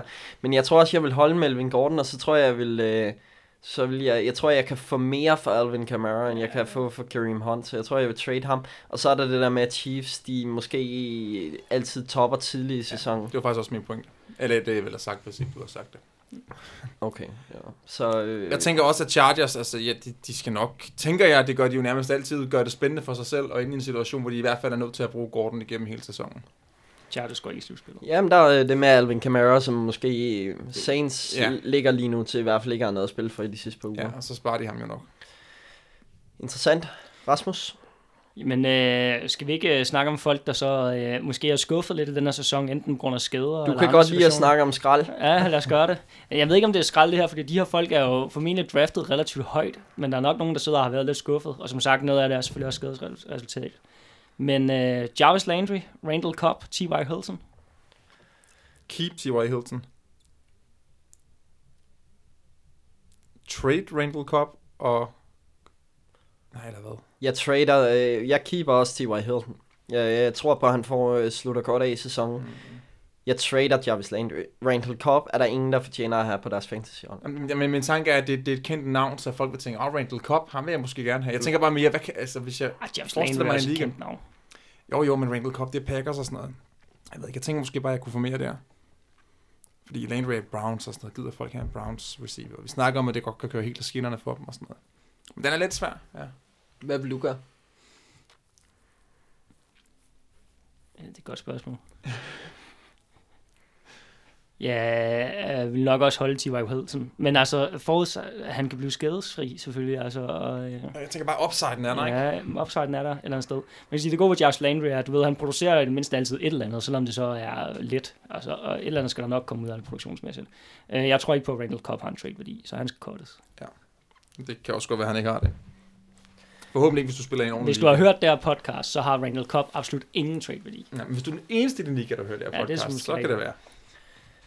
Okay, lad os gå videre. Øh, næste punkt hedder Owners Beware. Øh, hvilke stjerner vil du være påpasselig med at starte i denne uge? Andreas? Jamen, jeg ligger ud med LeSean McCoy, running back for Bills. De møder Chicago, og de tillader kun øh, 3,5 yards per carry. Og, de, øh, og hvis man så kigger på sådan som PPR, så giver de næste færreste point der. Og jeg læste også, øh, jeg har ikke lige dobbelttjekket det, men jeg læste, at de ikke har givet et eneste til touchdown til en running back i år. Det synes jeg lidt vildt, men altså, hvis det virkelig er rigtigt, så vil jeg i den grad være påpasselig med at starte LeSean McCoy. Bears kommer også til at stack boksen, fordi Nathan Peterman står som base center. Ja, det er rigtigt. Det er, ja, det ser ikke godt ud for ham i den her uge, vil jeg sige. Alright, Rasmus. Jamen, øh, nu skulle vi godt nok øh, snakke om stjerner.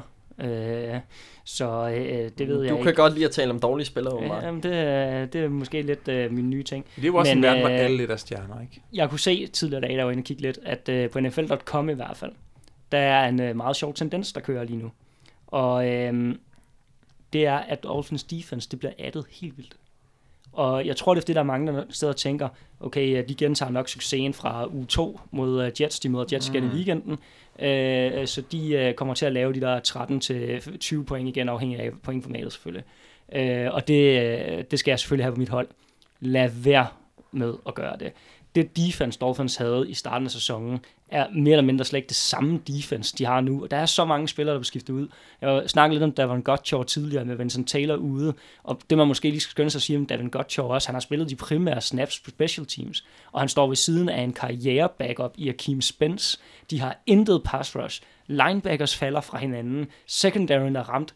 Øh, det skulle ikke undre mig, at Jets de kunne vinde den der kamp 45-7. Altså, det er, lad være med at starte med Dolphins defense. For guds skyld. Hvis man sidder og ser deres kampe, så ved man hvorfor. Og det kommer fra en fan. Så man skal ikke engang være påpasselig, man skal bare lade være. Man skal bare lade være. Okay, ham jeg har skrevet, det banker jo lidt med mit hjerte, men det er James Conner for øh, Steelers mod Ravens. Det er bare, jeg, jeg er ikke tryg ved det her matchup. Øh, Steelers-Ravens kampe bliver gerne, øh, der har været nogle kampe de senere år, som har skilt sig lidt ud med øh, mange yards, mange point og sådan noget, men det kunne godt blive en, øh, en meget lavt scorende kamp, hvor Ravens vil gøre alt for at stoppe James Conner. Og tidligere, det tror jeg, det der, det der er forskellen ved Le'Veon Bell og James Conner. Jeg tror, at James Conner er mulig at stoppe. Jeg tror, at når øh, Le'Veon Bell var hot, så tror jeg ikke, han er mulig at stoppe lige meget, hvem han møder. Men jeg tror godt, de kan finde, ud, finde en måde at stoppe James Conner på, så han kan godt få en rigtig dårlig uge. Det afhænger af, hvem du har på rosteret og så videre i forhold til at, at starte ham. Men, men hvis du er virkelig solid på running back, så lige før jeg vil sige, det her det er ugen, hvor du måske ikke skal starte James Conner. Jeg starter ham så selv i, et, par- i en liga, men øh, man skal være påpasselig. Jamen, jeg, jeg er ikke uenig. Fordi du har skrevet en anden Steelers-mand. Jeg har skrevet Ben Roethlisberger på, fordi øh, de spiller på udebane mod Ravens, som vi også har nævnt tidligere. Um, og der har han generelt bare haft det svært. Og Ravens giver, så vidt jeg kunne læse mig frem til, kun 8,86 point til modstanderholdets quarterback på hjemmebane. Så jeg tænker, hvis der er en uge, hvor man også skal være påpasselig med ham, og det lyder selvfølgelig skidt, hvis de så også stopper Connor samtidig for Steelers fans i hvert fald. Uh, men hvis der er en uge, hvor man skal være påpasselig, så vil jeg sige, det er den her. Store Benny har heller ikke gjort det så godt mod øh, FC North hold i år, udover Bengals. Nu kan jeg ikke huske det øh, præcise øh, score, men Steelers er helt ekstremt dårlige i første kvartal. De har kun sat, jeg tror det er 19 point på tavlen i første kvartal sammenlagt. Det er dobbelt så mange som Dolphins. Nå, men øh, de, har, de har kun sat 19 point, og de har tilladt øh, op mod 50. Men i anden kvartal, der fører de øh, noget, der ligner 90 øh, mod... Øh, jeg tror ikke, de har scoret øh, omkring... Jeg tror, de har scoret omkring, fået scoret omkring 20 point imod sig. Altså, de er jordhold i anden kvartal. Det er bare sjovt, øh, en sjov statistik at lægge mærke til. Men altså, Ravens forsvar, hvis de får lov til igen at komme ud i første kvartal og lukke af og komme op og køre, og stadion kommer, og, og de øh, flyder på den bølge, så tror jeg, det bliver svært for Steelers at producere noget i den kamp, så jeg vil også være påpasselig med Big Ben. Og man skal altid være påpasselig med Big Ben på udebane. Rasmus? Yes, jamen øh, en af dem, som øh, genererede rigtig gode point i den uge, vi lige øh, har gennemført, det var Sammy Watkins for Chiefs. Det var, øh, som der er nogen, der snakker om, måske hans øh, breakout-kamp. Jeg vil stadig være lidt påpasselig. Øh, det er én kamp, han har haft nu, der var god. Øh, Sammy Watkins. Øh, han får helt klart noget mere opmærksomhed øh, i, øh, i øh, den kamp, vi kommer til nu mod Broncos. Oh, nej, det var dem, der Browns. spillede med Browns selvfølgelig.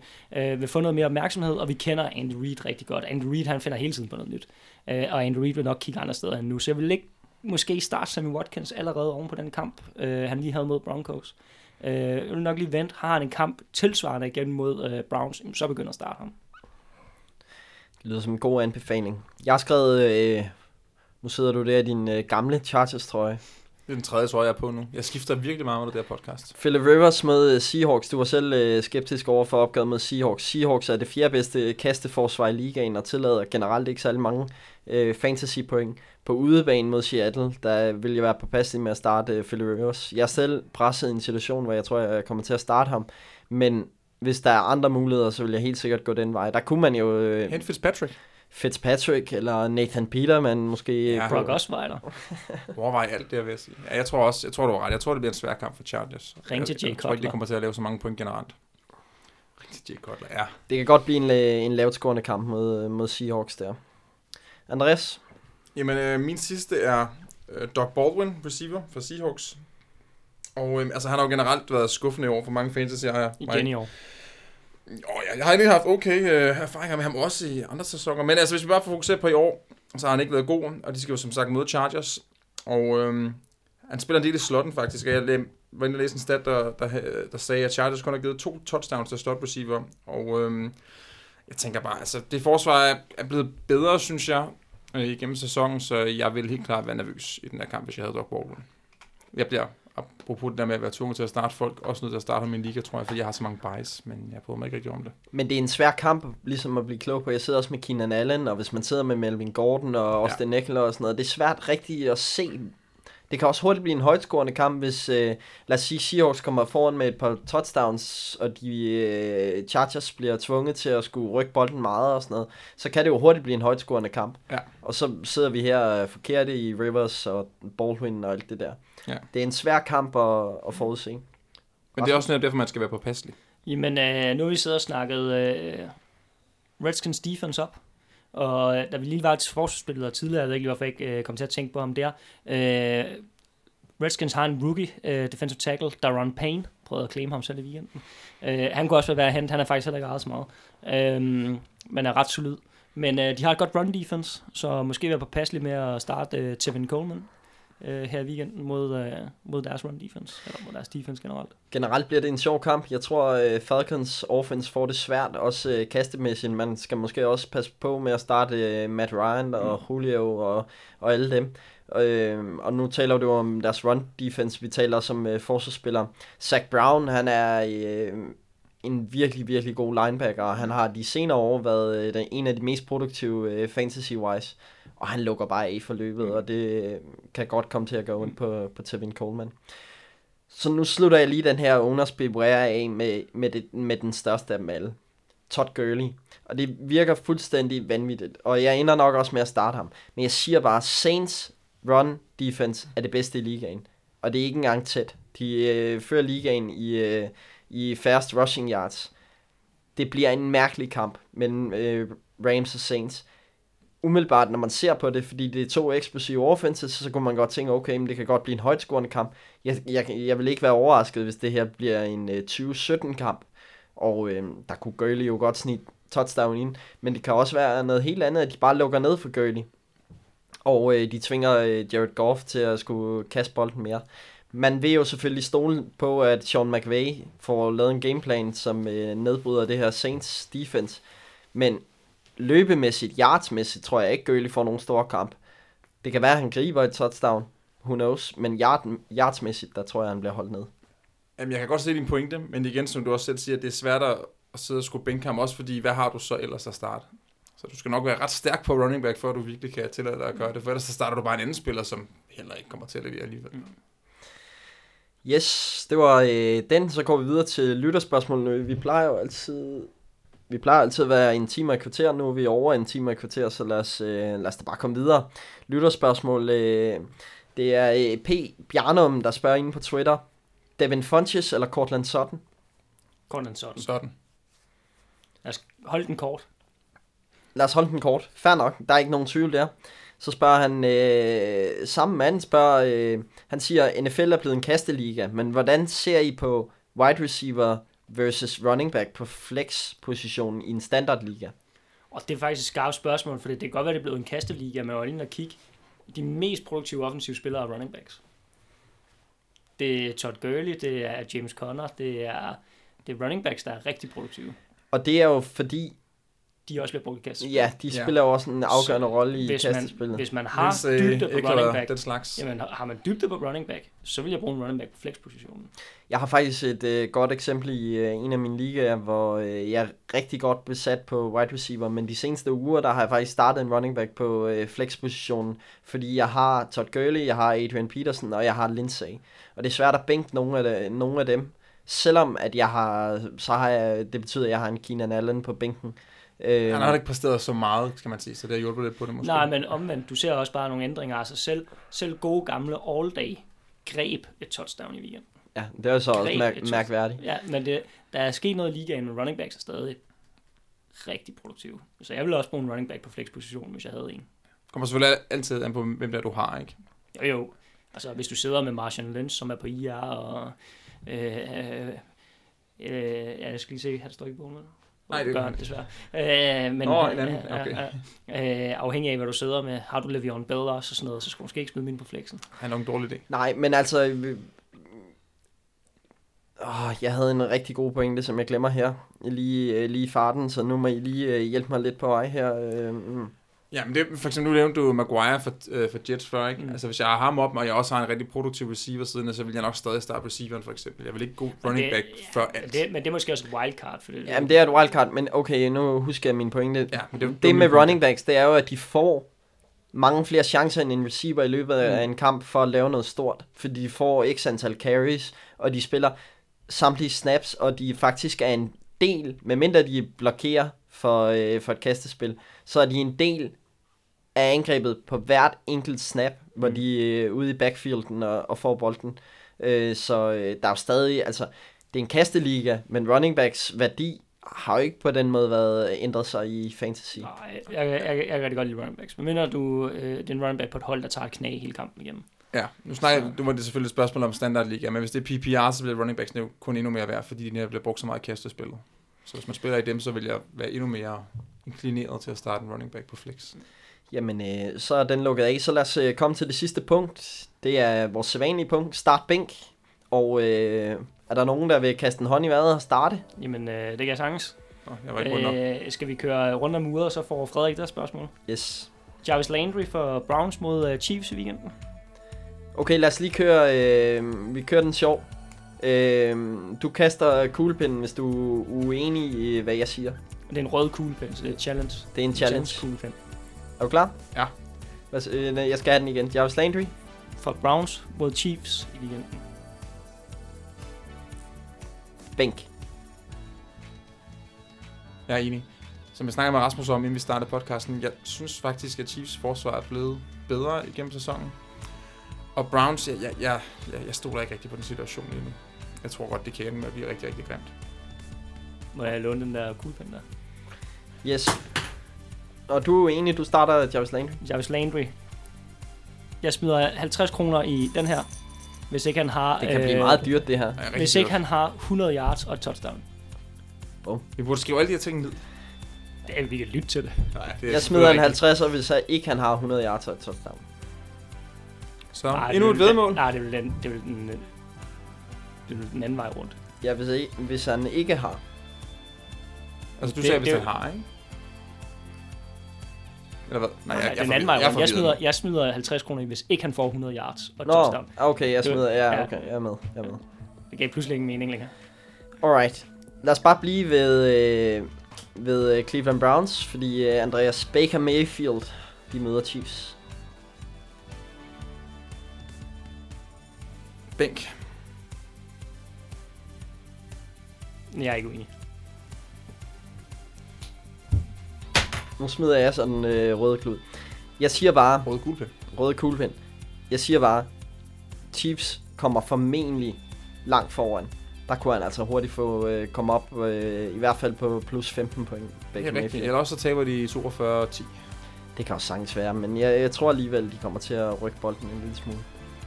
Specielt på hjemmebane. Så det var mig. Og det må være til Rasmus, der får første mulighed for at sige noget her. Matt Ryan, quarterback for Falcons mod Washington Redskins. Bænk. Af gode grunde, vi alle sammen lige nævnte for 5 minutter siden. Ah, okay, jeg holder kuglepinden. Jeg bliver nødt til at stå ved mine argumenter. Ja. Men ja, ja, den var, ja, vi har nærmest allerede været ved den, ja. Ja. så det er rigtigt. Du kan få en quarterback mere, så. Derek Carr, Raiders mod 49ers. Jamen, den er svær, fordi når, øh, når folk lytter til podcasten, så er kampen faktisk allerede spillet. Øh, så jeg kan kun få ret. Fordi jeg siger, start ham. Jeg siger bænk. Jeg, jeg tror ikke på det der Raiders der. Jeg ved godt, det har været lidt bedre. Jeg ved også godt, jeg selv har sagt, at det måske trender den rigtige vej, men øhm, jeg, jeg stoler ikke på det hold. Men ja, selvfølgelig. Hvis du kun har ham, og der ikke er nogen andre gode quarterbacks, hvad skal du så gøre? Kenny Golladay fra Lions mod Vikings. Bænk. Start. Så skal du kaste pinden jo. Så gælder Sådan. det ikke. Start. Hvorfor? Tater væk. Starter. Ja, nok. det er selvfølgelig en grund.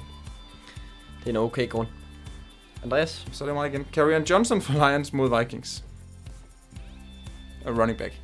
Ja, ja, I, I, know, I know, I know. Og det er bare for til lytterne. Bænk. Jeg siger bænk. Jeg er enig. Det var jo nemt. Han havde en halvskidt kamp, og Vikings, de skal nok få Ja, det. Du tror ellers rigtig meget på ham. Det husker jeg i hvert Men, fald. jeg, jamen, jeg, tror, jeg jeg, jeg tror faktisk også på, at Matt ikke mod Vikings. Nej, det tror jeg ikke mod Vikings. Øhm, det kommer der to sjove. I må så lige vente en runde for at få den næste. Tom Brady mod Pack, øh, Packers. Start.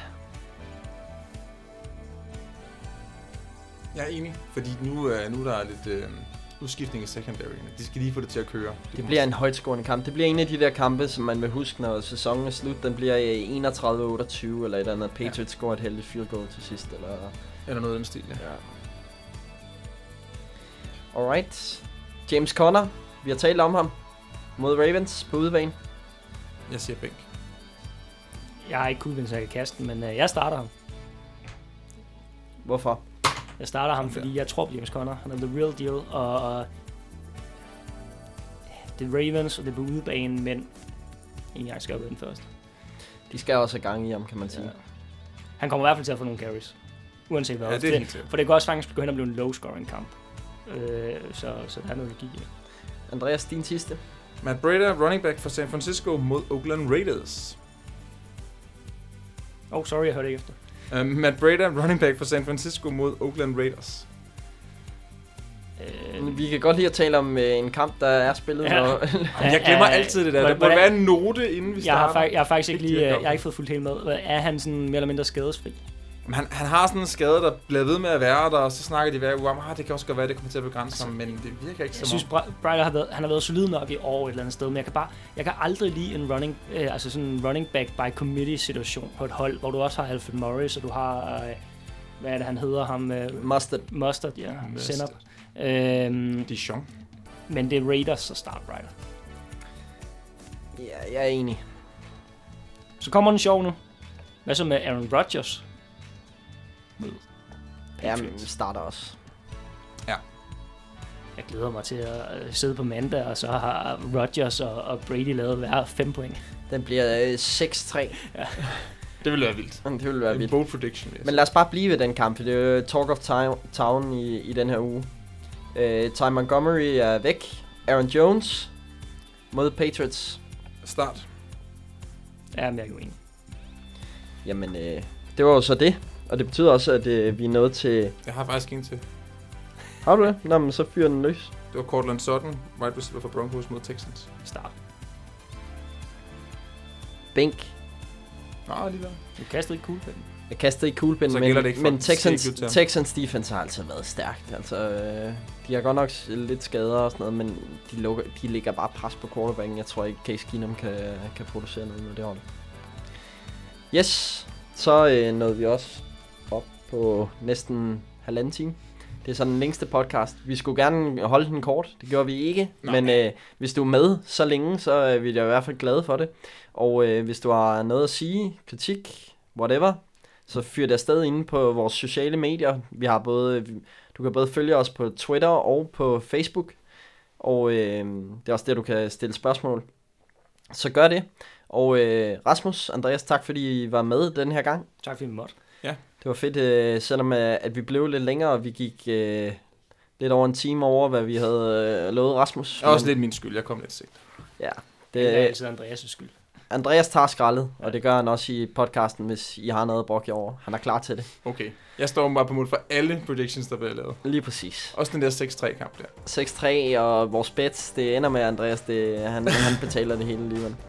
Men i hvert fald, I må have held og lykke i weekend med fantasy og med jeres NFL-hold, medmindre I holder med Baltimore Ravens og Seahawks og hvem er det nu Dolphins? Jets. Og Jets, så, øh, så ønsker vi jer ikke held og lykke. Men udover det, vi ses igen om, øh, om en uge. Hej hej.